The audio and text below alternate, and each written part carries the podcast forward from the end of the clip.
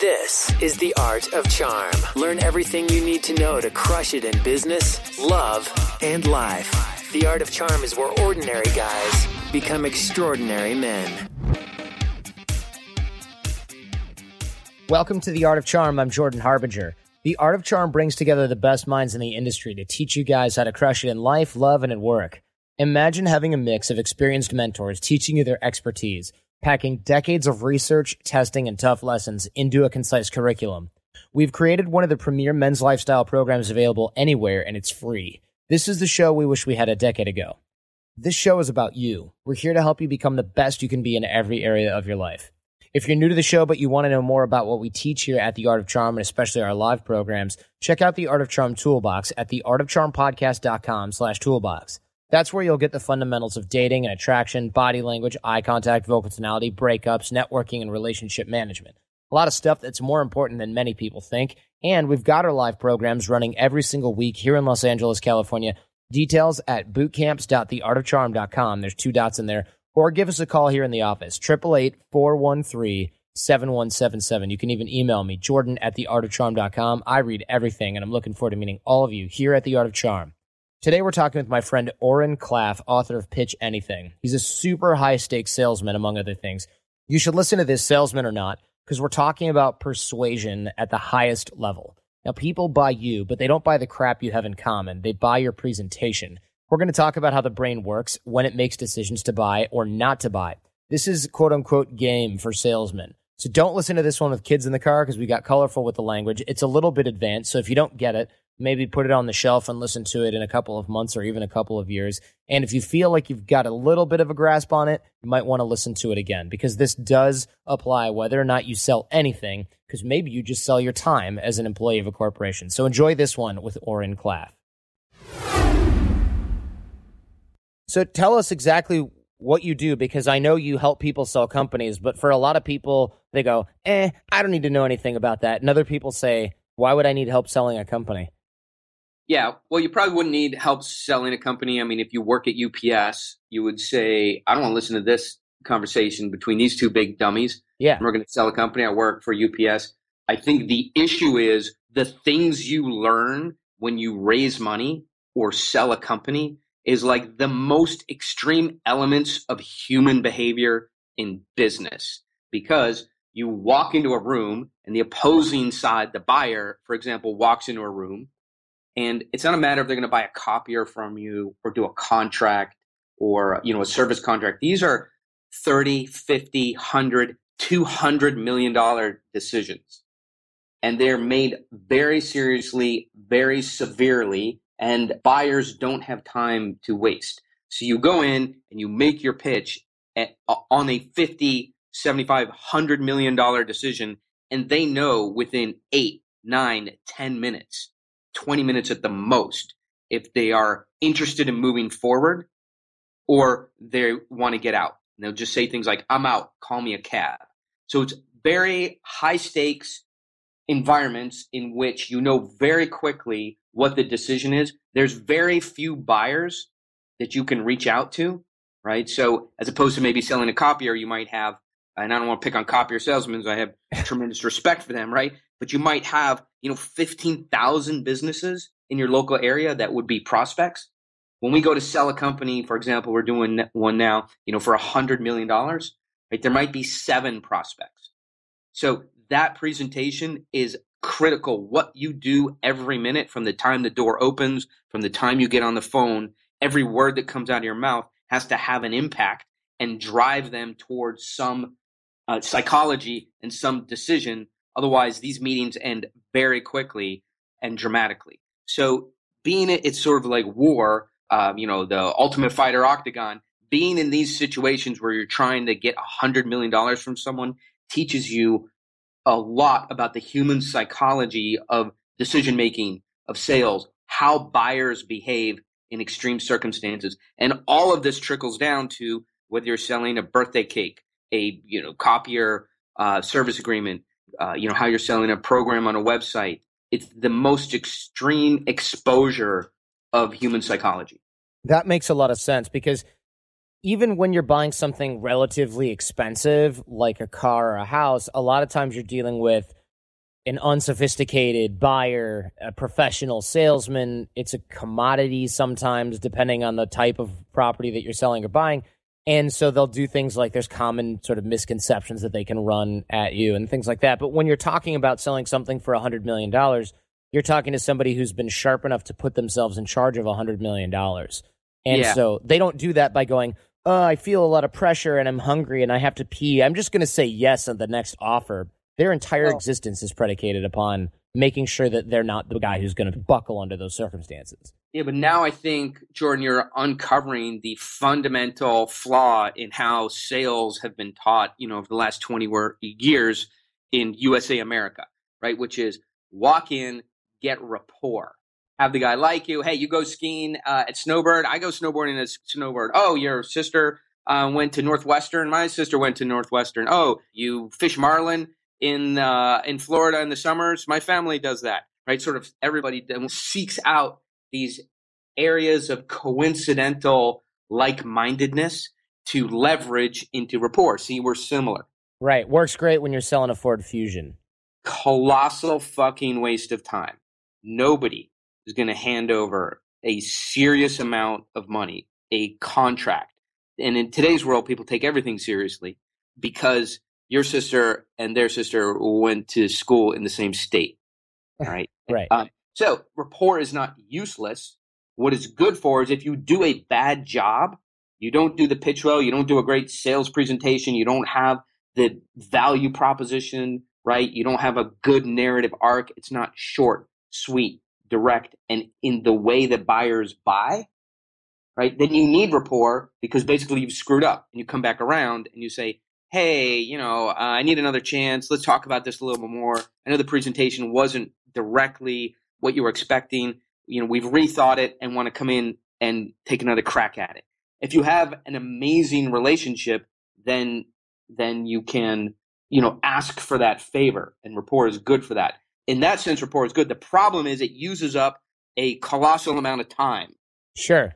Oh, yeah. in which you can just be giving an awesome presentation and convincing the buyer to want what you have, right? You know, nobody's going to give you money until they want what you have, and then they've done a little bit of due diligence or they they know the facts about it, they've compared it to other options, and and then they're willing to take money from their account and put it in your account. And rapport in today's world just doesn't have a lot of impact in that process.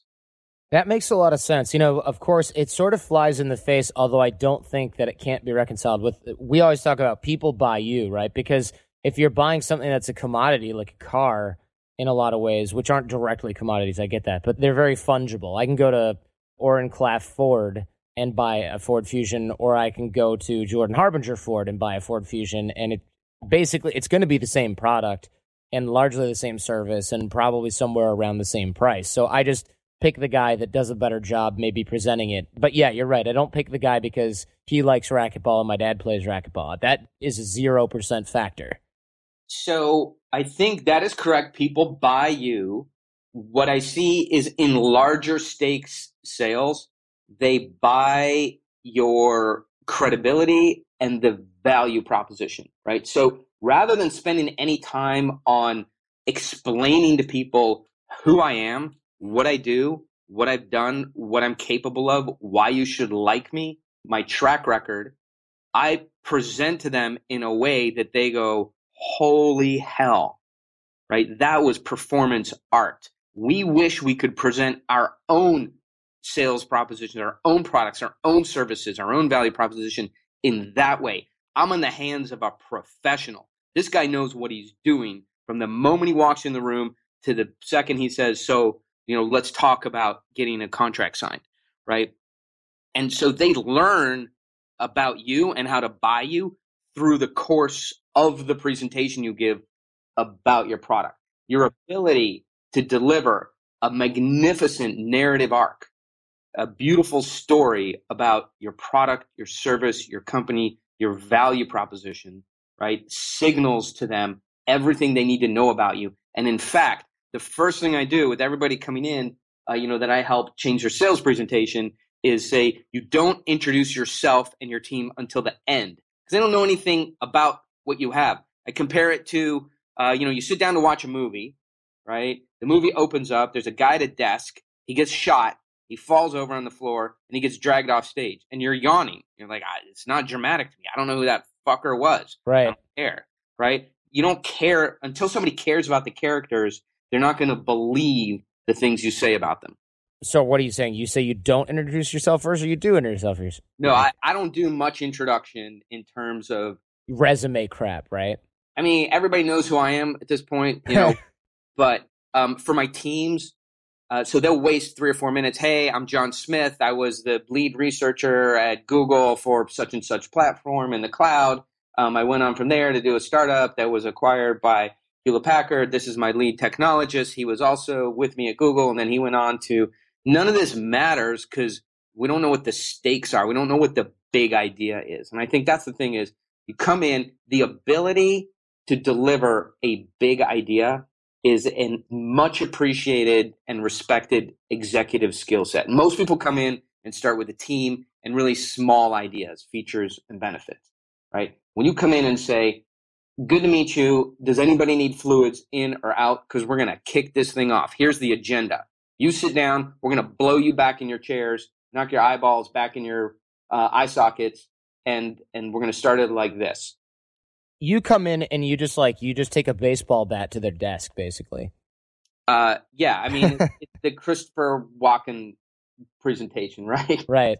Right. Or you know, it's Chris Walken meets Al Pacino, kicks off a sales presentation, right? Um, so you can do that if you sell in the way that buyers like to buy. Okay, and that's uh, awesome, right? Is, so is that different for each buyer? No. So here's the thing, you know, the three step sales method, you know, by Brian Tracy, nine step sales method by Tony Robbins, 15 step method by Tom Hopkins. These number of steps and these methods don't mean anything because it's sellers deciding how they want to sell right? You cannot break the way that buyers buy, right? You can't impose a method on them that they've never heard of, not familiar with. That's why sales methods sketch out buyers, right? Because you're imposing a method on them that they don't know anything about, aren't familiar with, don't do. And so that's why at the end of most presentations, the buyers go, Thank you very much. We really appreciate you coming in to show us this stuff. We're definitely going to buy this, you know, in the next 30 to 90 days. Um, if you can just send us all the information you know that you have, we're going to uh, discuss this internally with our committee. And if we have any other additional questions, we'll call you. When you hear that, they want to leave, yeah, right? Because you're trying to impose your will on them, and they don't feel like they have free determinism on process, and that's that's a rejection of your process. You think about how buyers buy. Very simple, right? Five steps. Five steps that are not not to be confused with the other people's steps. Well, yeah, not sales steps. This is how buyers buy. Like, so this is like a, how your brain works. Then the brain works, right? So right, you get okay. Oren introduced or call, hey Jordan, right? It's Oren. We have this amazing copier that makes espressos, uh, packages up your FedEx, orders books that you're going to like before you even know you like them, and it also copies and uses, and the cost per copy is one millionth of a cent, and we give you free paper. And I was introduced to you by my good friend Tony Robbins, and he thought we should talk about this. Do you have five minutes? I think I could really help you guys out. Cold approach. Right. right? So now we begin a process in how buyers buy, and they go, huh, sounds interesting. I, you know, I respect Tony, and goddamn it, I could use a copier that does better than one we have. Let's talk. Okay. So step one complete. We did a cold approach or a warm approach, and we got some kind of uh, intro. So, right? So step two is a phone call, right? Hey, got your email. Sounds good. Tell me a little bit more about it. Well, Jordan, you know, the things I said in my email, you know, are true. It makes espresso, it does, it makes its own paper and it orders you books that you want to read and then prints those books for you and then helps you read it, makes you smarter, better looking, stronger, tanner. Your kids will be more attractive and your future wife is guaranteed through our copier system to be a 10. Nice. Sounds great. Prints kittens um, too. Yeah, yeah, for sure. It, and, it, and it can raise your children. So, uh, hey, Oren, well, you just said it. Sounds great. Send me something. Okay? So what you said, the words you said over the phone on Skype, um, sound good. Send me something. So now we got to send something that explains that builds the credibility on the description we gave. Following that, you know, they look at it and they decide if it's, they're going to look at other stuff on the internet and they're going to go, hey, that sounds interesting. Um, looks interesting. And you're going to say, so I'm going to say, hey, Jordan, let's meet. Okay, and come down your office, 10 o'clock on Tuesday, maybe 2 o'clock on Thursday. I'm super busy, but I'll make the time. Let's meet and go over this in person. Sounds good, right? Then you go to the meeting and you really have this do or die, sink or swim presentation. And at the end of that presentation, you're going to say, you know, what I would say is, so Jordan, what I can tell you is these copiers are amazing. Unfortunately, we don't have many of them. Right. You know, I get 10 uh, every three months. And so I have to be really choosy who, you know, I give these out to. And if you said, hey, Oren, I'll take it right now, here's a check, I would give the check back to you, right? Because I don't know enough about you as a customer. Have you bought copiers before? Do you honor your three year service agreement? Do you resupply? Do you take care of them? Because I'll eventually take this back, you know, after three years and get you a new one. You take care of your equipment. Who are you? How do you do business? Why would I like you? Right. And so that's the first time that we really get any control over the sales process. Right. That's is, interesting. Yeah. It's important because I don't know this consciously, but that's how I have to sell AOC programs, even though it's not like a false urgency or a false scarcity. I, you know, when I say, "Oh, we're sold out five months in advance," you get these actual copier salesmen who are like, "Yeah, yeah, sure you are," and they call back in three months and they're like, "I want the January program." I'm like, "Dude, I, I told you that was almost sold out three months ago," and then they're like, "I didn't realize that it actually was. I thought that was like a thing that you were doing," and I'm like, "No, I, I literally can't help you." And also, and then people, or they'll be jerks and they're like, you know you need the money. And I'm like, no, I, I don't like you. I don't want you here. You're going to be in my living room. I don't want you here. You know, and they're like, they're shocked that it's not bullshit. Nearly my entire book is geared around this concept of reframing or shifting who's important in the sales relationship.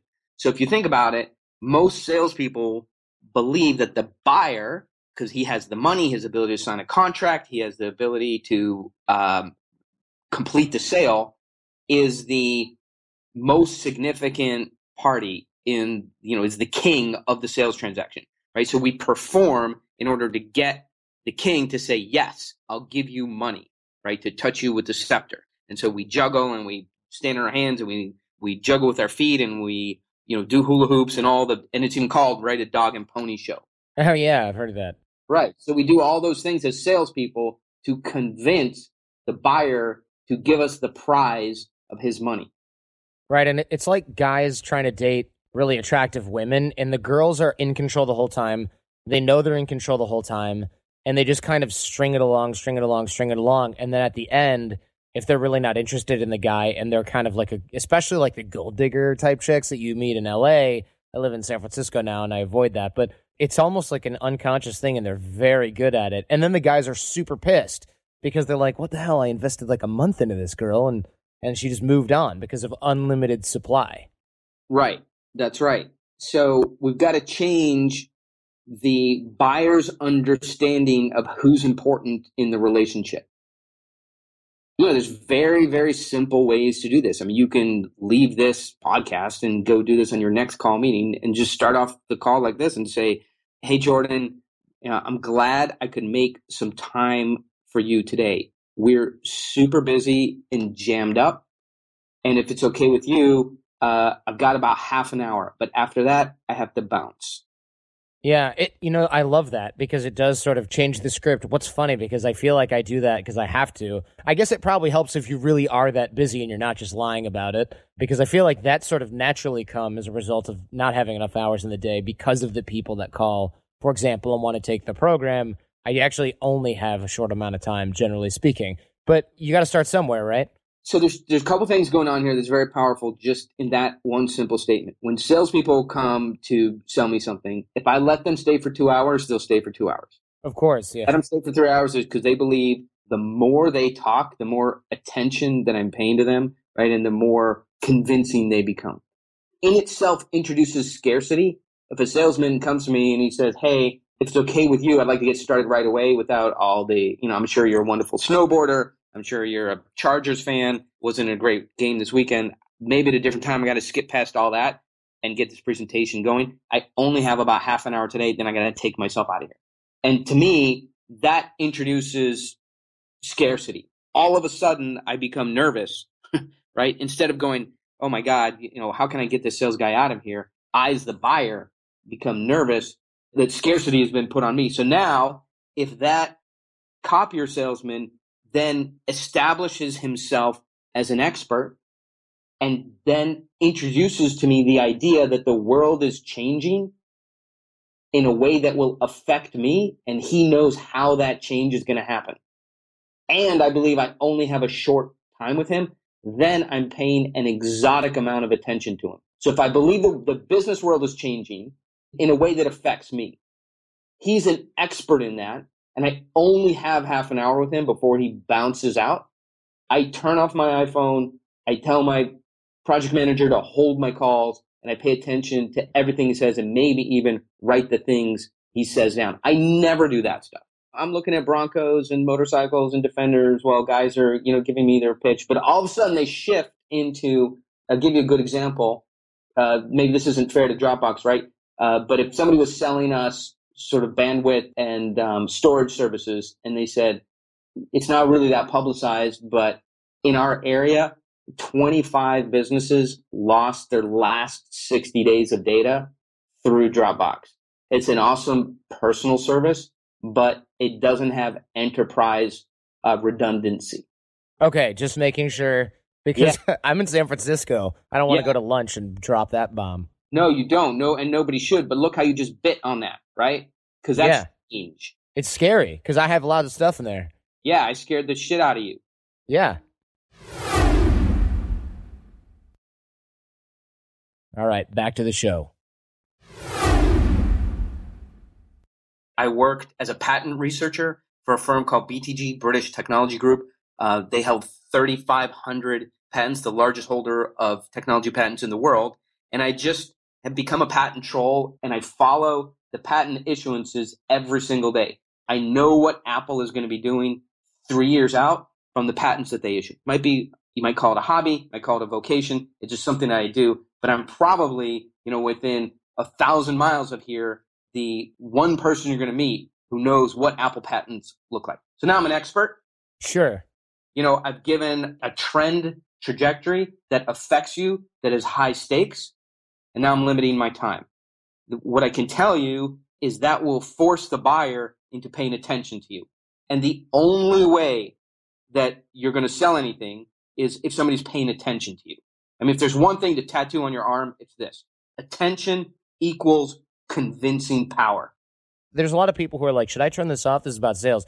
The overlap in relationships, dating, job stuff is obvious to many people, but if it's not, then keep listening, especially. But instead of coming in and saying things like, hey, I just need a little bit of your time, please give it to me. This might be important for you later on. You're saying, I'm a very uniquely qualified consultant you can't find my expertise elsewhere. My time is very limited, but hey, you are pretty lucky that I happen to be sitting next to you on this proverbial airplane right now, and you've got 30 minutes of my time. We should probably talk about this because I know stuff about your industry that literally no one else knows. Will give you a competitive advantage if we have the right type of conversation. So, what do you say? And you start talking about hard drives and cloud storage. Right. So whatever the change is, I think about it this way: if you want control over a sales presentation or a business meeting, right? The way to get that control is you introduce trend lines about the future that are non-obvious. Right.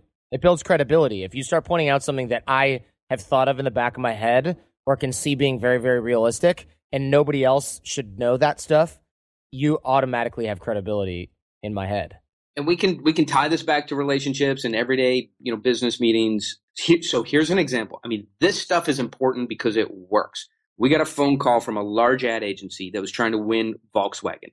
They went in gave the pitch did a bunch of this stuff you know that we're talking about incorrectly they lost the account. They called us up and they said oh what was me. We never want to have that happen again.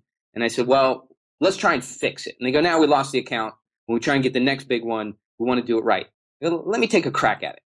So we went in there and went back in with new information, right? A trend line, got everybody back on the hook, um, got aggressive, put tension on people, let them know the world is changing in high stakes. We have a limited amount of time to to spend with them, and then that we, in this case, the ad agency, is an expert in some of the advancing changes in the way you promote cars, you know, using technology. Boom, they came back in.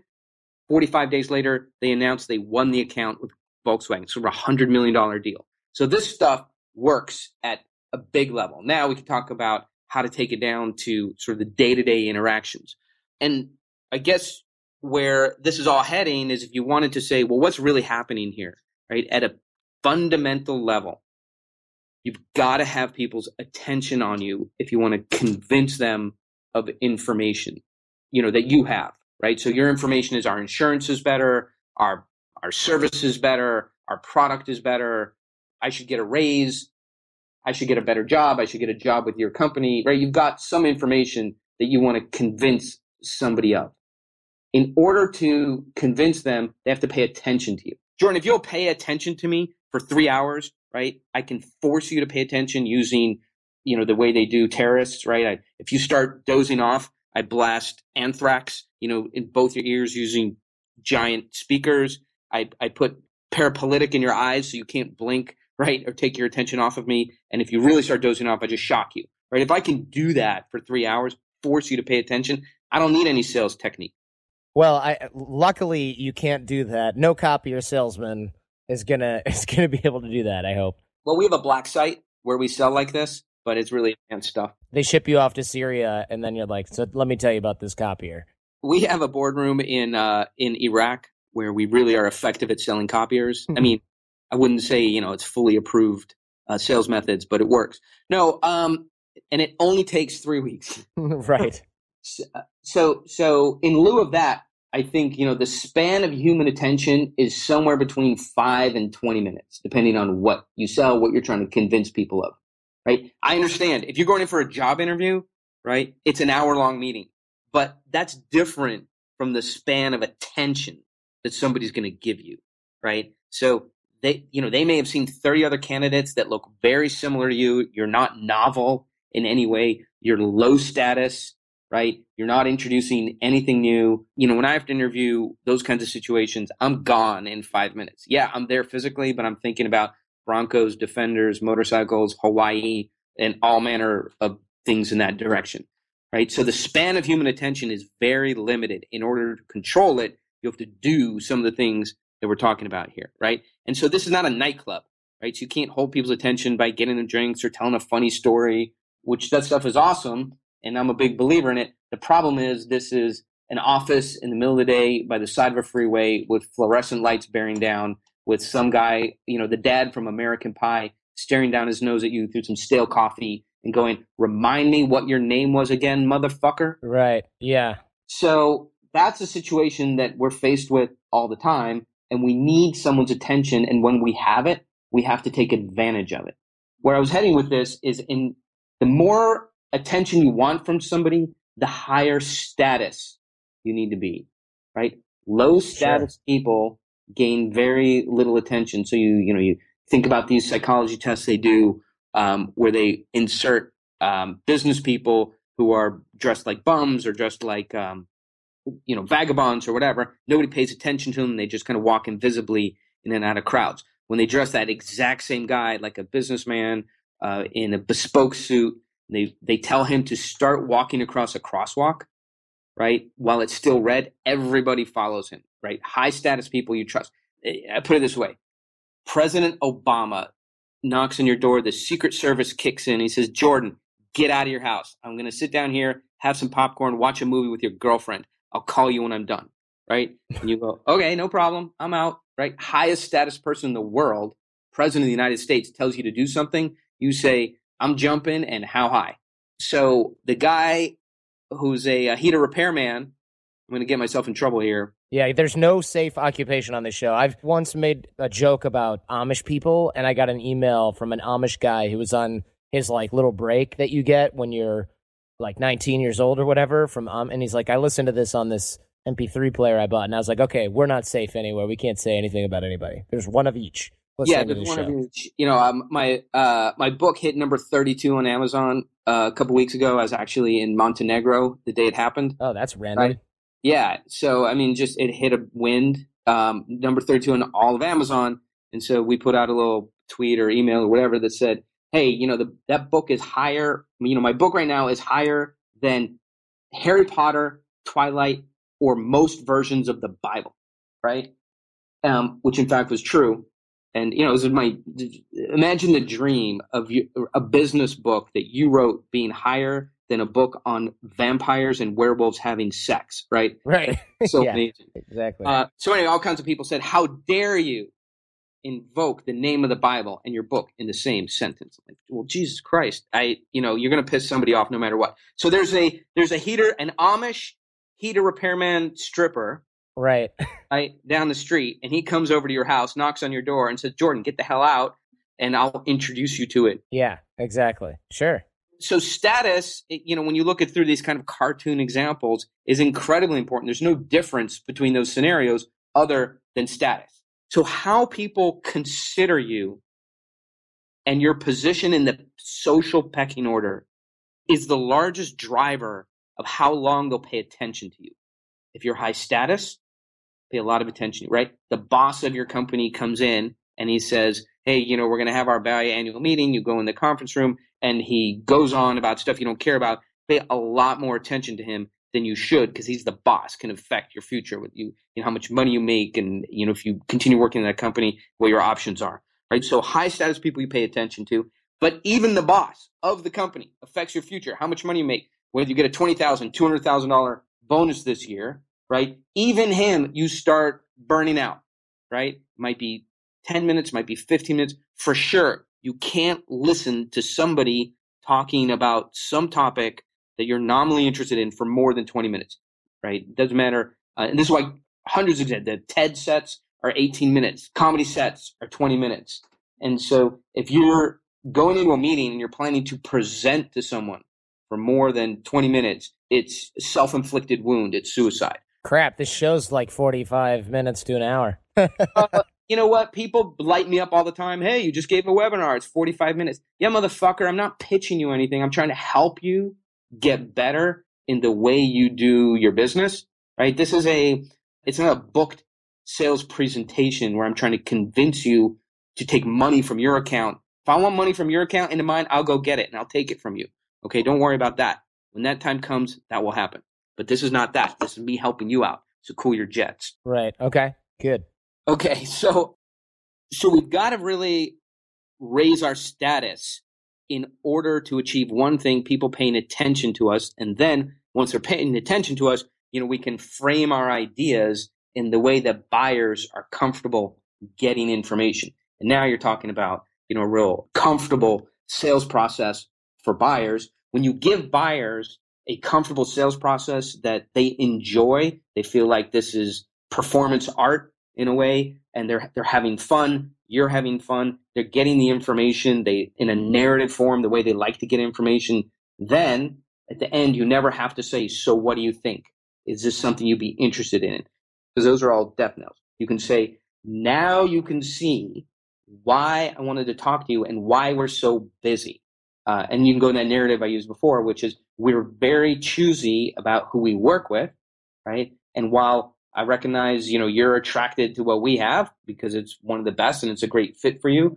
And we certainly are attracted to doing business with you at this time. We're not far enough along and I don't know enough about you to throw my hands in the air and say, I love you. You know, let's become my customer. Let's do a deal. I need to learn more about you. And if at this time in context of what I just presented to you, um, this you know heater HVAC system that is also you know blessed by the Amish and our service contract. I need to know just a little bit more about you, and can you tell me about yourself?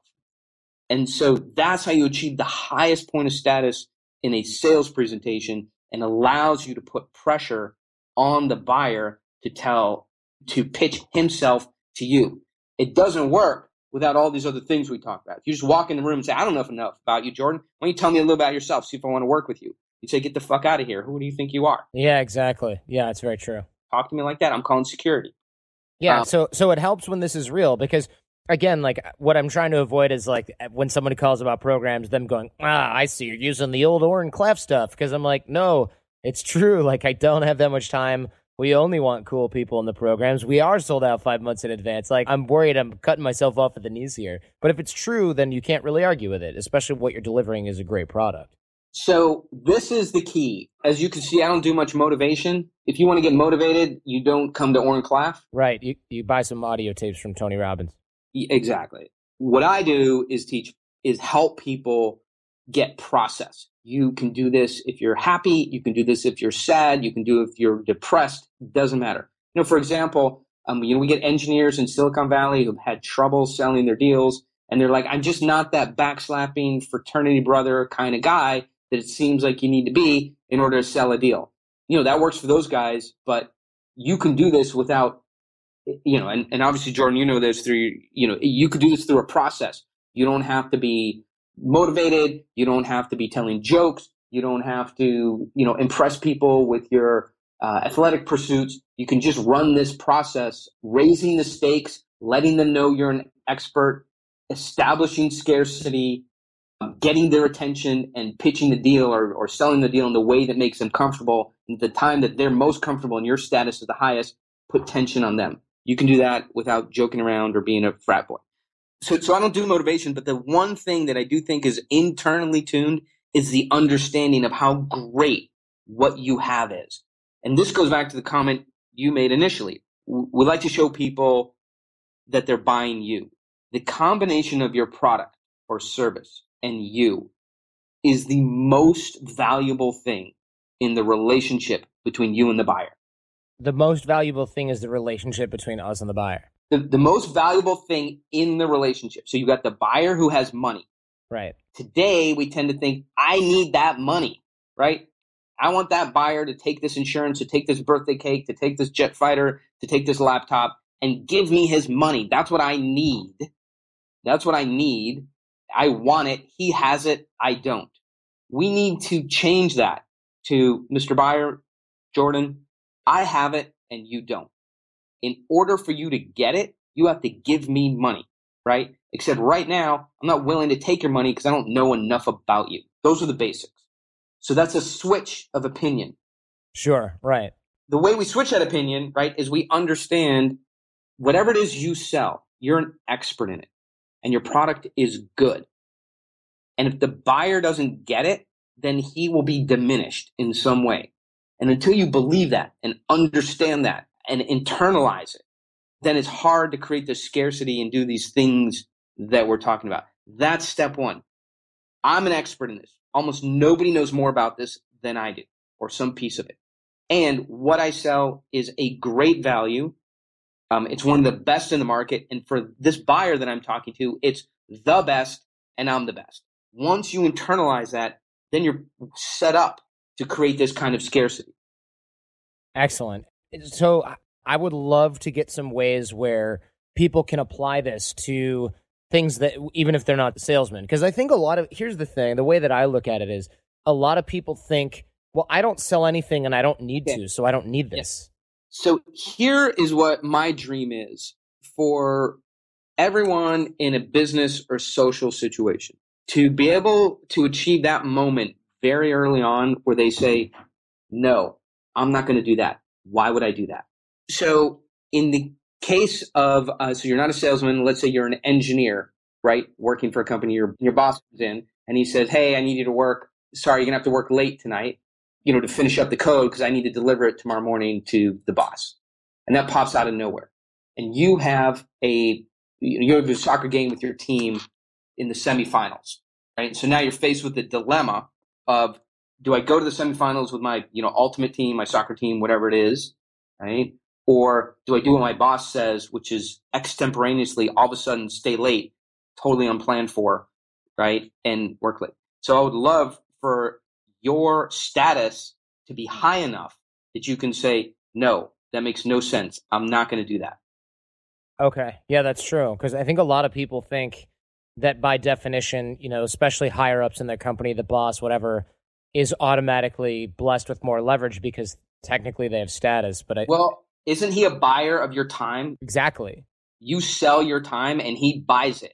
Now we're just into this whole same process again, which is listen, my time is extremely valuable. I sell it to you, but I need a good buyer on the other end. Okay. I don't sell my time to bad buyers.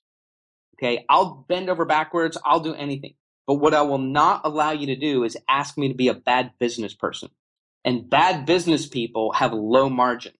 So let's say I sell my time to, right? I sell my time to Roto-Rooter for $60,000 for 2,000 hours. I work there. Now they come around and say, "Hey, we need you to work an extra two hours a day because you know this unit is under financial pressure and we need to do better or whatever." Now I've got a lower margin, right? Because I'm getting the same amount of money for more time. So my margin went down. So you can say, "No, that's that turns me into a bad business person because we agreed sixty thousand dollars for two thousand hours, right? Now you're changing the terms of the agreement. Listen, I'm not going to do that. That doesn't make any sense. That now I have a low margin product, right? Because every business, you know, wants a high margin.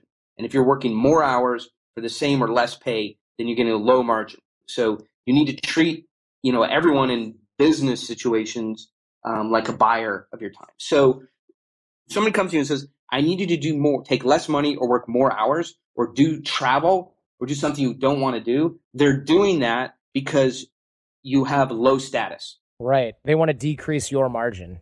Yeah, if they thought they were going to piss you off and you were going to leave and take expertise and know how and possibly people with you and they'd be stuck, right? They would not come and put that pressure on you. They'd be afraid to do it. They'd take you out to dinner, they take you out to Fleming's and say, gosh, we don't want to hire somebody, but we do need a few more hours on, you know, Route 66 with the truck. And I know it's your decision. You know, if it's a no, it's a no. I totally understand we do need it. Like they'd be begging you, right? If you were an expert, if you had high status, and when you spoke, you commanded people's attention. So to the degree people are putting pressure on you, it's because your status is low, right? Your status is low for lots of reasons that we talked about here. So, so that's the way I think about it for sort of if you're not in a sales situation, you're just, you know, in a job and you've got people who have to report to you and you have to report to people, your status is unbelievably critical to defending, you know, your time and your money. All right, back to the show. I mean, the, all these things don't have to be done in the same. Look, I do it exactly this way. I come up against a billionaire. They tell me exactly who the big bear that craps in the woods is, and I correct them on it. I go into these situations that are very, you know, tense and high stakes, but you don't have to do it in the same sort of aggressive tone, but you have to reframe what they think that they're excellent at as irrelevant. That to me will be step one in, you know, raising your status over somebody who's lording over you. Uh, you could do that with a boss. You can do that with, um, you know, a peer. Uh, and you know, you could do it. You can do it nicely, but again, it ties back into knowing what the trend lines are about the future because that's um, that's where the easiest way to get leverage in any situation by leverage i mean status and status comes from expertise and then people pay attention to you and when people are paying attention to you your status goes up. Use it while you have it. Excellent. I think that makes a lot of sense because he really is sort of like well he's got more experience than me. He started to rationalize and i, I can see this happening a lot. He started to rationalize the fact that he has lower status than this other person um, and started to sort of accept his role in that. And one of the reasons that I think he hired me was to help him sift through these problems without then bouncing it back to his business partner slash de facto boss. Yeah, I mean, I can really make this hit home. I mean, I already did this to you once or twice. I can do it again. And, you know, offline we talked, was very complimentary of your business and everything. But if I was trying to reframe you, I could get at it multiple different ways. Like, hey, I love these podcasts. They're great. Like it's so cool how Apple came out with podcasts in like the late '90s, and my grandmother subscribes to a couple great podcasts, and she really, you know, cooking shows and stuff like that. But it's so exciting what Google Hangouts is doing, you know, where you have all the plugins and tools and the extensibility. And so it'd be really cool, you know, maybe in a year or two when you can add enough technology to get yourself into Google Hangouts. And uh, you know, if you need any help with that, Jordan. Um, you know, I'd be glad to kick in, maybe lend you some of my staff on the technical side. But you know, but I like what you're doing and everything. It'd be just great to see you move into the next generation. Yeah, and I'd be like, cool. Yeah, lend me all the staff you can. Yeah, so I'm, I'm flying them up there on my plane, and the reason I have a plane is because I know how to do this stuff. so yes.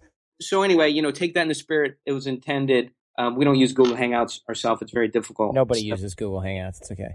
So, uh, well, there you go. Now Jordan's getting the uh, the frame back, and you know we're into sort of a match of frame control. It'll be interesting to see you know who comes out um, with the best. But these are the kind of games if you want to talk about game and business game. These are the kind of games you have to get into. Is reframing what the other guy has as more irrelevant than what you have, and then your status goes up and his goes down, and you'll know his goes down when he starts clawing back. Hey, nobody uses Google Hangouts today. Right. This is something you would have naturally done, but you felt some pressure from me. Okay. Right. And so you wanted to, um, you know, for your audience, and rightly so, bring your status back up and show that you're really an expert in this stuff. And Oren Klaff doesn't know shit about it, right? Which is actually the case. uh, Yeah. Jordan is the expert.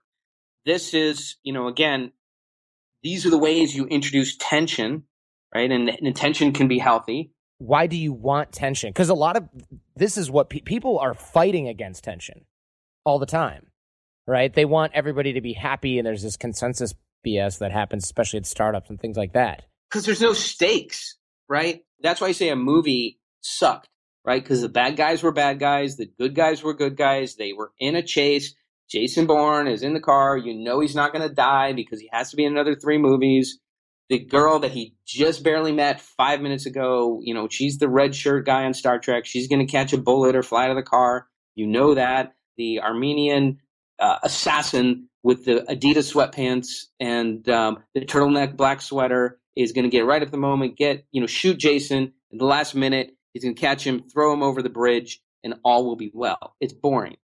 Those kinds of movies don't create dramatic tension inside of you. The car chases are fun and everything, but when you know what's going to happen, it's boring. And you don't pay attention to things that are boring.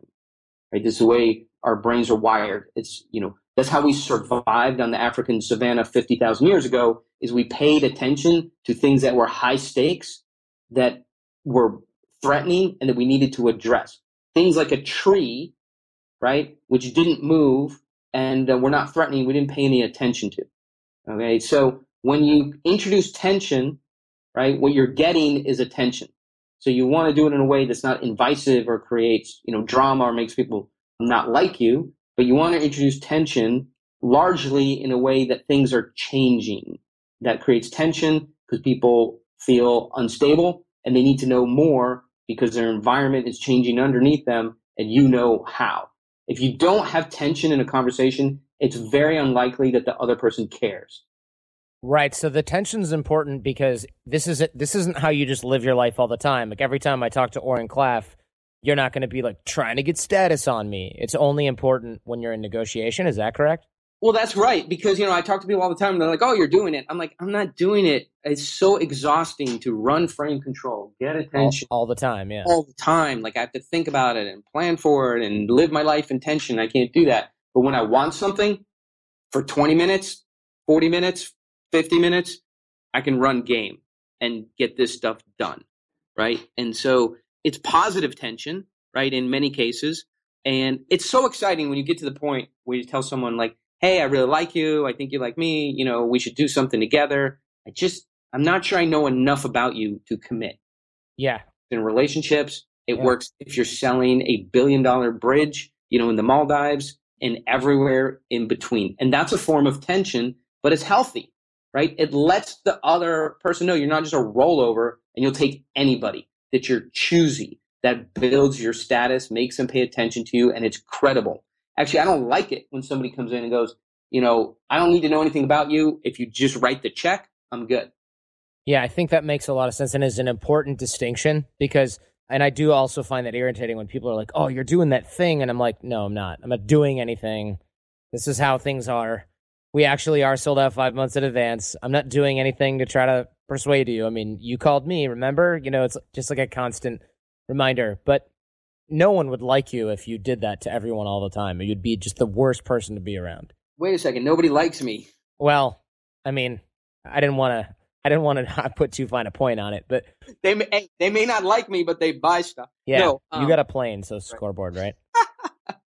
uh, listen, so so I think there's got to be some form of tension that's appropriate for this situation. The situations I get into, you're sitting across a guy who controls a billion dollar fund, a billionaire. Um, yeah, we do get into you know high tense, somewhat acrimonious situations. There's a lot at stake. You're sitting with your boss, you know, talking about you know the work hours are going to be through the holidays. You he wants it to be more, you want it to be less. You're nodding and saying yes to everything he's suggesting, and in your own mind stewing and um, not saying the things that you would like to say because you're afraid of the impact, right? That is a low status, no tension situation, right? In which you're taking no risk, but you're also not getting any gains. No risk, no reward. So use tension lightly, become familiar with it, right? Roll it out there slowly. If you want actual use cases, you know, one way to introduce tension, as you know, is just how we talk about here is with time scarcity, right? Okay. Yeah. You know, you can do it on a date. You can do it with a boss. Hey, you know, we're really loaded up on projects. Glad you invited me into a meeting. If it's okay with you, let's try and get this covered A to Z in 20 minutes so I can get back to my work. That's introducing tension, right? And the boss could say, who do you think you are telling me how long this meeting is? I tell you how long it is. But then you would really know that you're working for a jerk. If if one of my people came in and said, "Hey, Oren, thanks for calling me in. Uh, you know, I want to talk about this problem. We're so loaded up going into the holidays. If it's okay with you, I think we can. What I know about this technical issue, uh, inviting Jordan to a Google Hangout, you know, and making that work. I think we could probably cover it A to Z in 20 minutes. If okay to you, let's set that as a time frame, and then I can bounce back to my work get some of the critical stuff I'm working on done. I think if somebody said that to me, I would say, "Whoa, absolutely, yeah, absolutely, no problem. Let's let's do it." Right. So there's lots of ways you can do this without getting people raising people's ire. Right. Right. Exactly. Because getting people emotionally invested against you because they just don't want to see you succeed because they don't like you, or they don't want to give you a fair price because they don't want to see you get money because they just don't like the way that you are. That cannot work in your favor. I can't see that working in your favor. You want people, of course, to like you so much, be so impressed by you, um, and and you know they like you to the degree you're good at your job. That's why people like people, not because you're good at racquetball. Funny story about right, you're good at racquetball. Seriously though, thank you very much because this is really interesting. I mean, you're you're a super super high stakes salesman. Give us an idea, just in closing, of of the type of thing that you do because I think people are like, wait, this so he sells copiers that make that make coffee? I don't get it. What does this Oren Klaff guy do? Yeah. So uh, what would happen is the company you work for decides that it wants to raise fifty million dollars. In essence, it would be selling a piece of itself to get that money, so it could open new locations, invent the new technology, or just pay out you guys as the shareholders for the hard work you've done. Right? That company comes to me and they say, Oren, we need fifty million dollars. Right? Go get it. You have ninety days. Come back here with a blue box with a ribbon around it, put it on my doorstep. When I open it, I want to see a check for $50 million, right? That's your job. What I do then is figure out how to sell that company to investors so they get a check for $50 million with the least amount, you know, terms and, you know, sell the company the highest price possible to investors and get the $50 million for that company. So at any given time where, you know, I'm doing that, um, looking for three to four hundred million dollars from investors for for companies like the one that you work at. That's great. Okay, cool. I think because I think a lot of people were like, "Wait, I forgot why we should listen to this guy." Aside from that, he's going to make me really uncomfortable if I don't. Yeah, if you don't do this stuff correctly, I'm going to go find you and pull you out of whatever meeting you're in and take you aside and say, you know, sack up. Okay, we're not going to say thank you, please, to buyers, right? Because what we have is valuable you're an incredibly hardworking, honest, you know, person in your field with a, a huge amount of expertise. You don't need to thank the buyer for coming to a meeting. He should be thanking you, learning everything you know, getting to spend time with you. Sack up. Let's do this right. High status, get people's attention, do it quickly, you know, have uh, some, some tension within these meetings. So the buyers aren't just saying to you, thank you for coming in. Once you send us information? We'll let you know our decision um, once we've you know done some more research on your competition. Excellent. The best way to be high status is to be high status, right? Yeah, yeah.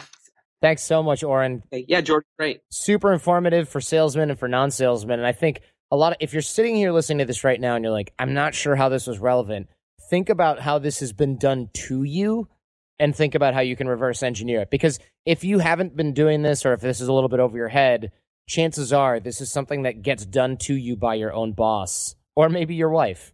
that's for that's for sure. Or at least your dad.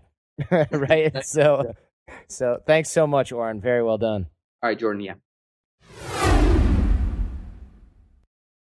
Really interesting. Super high stakes sales.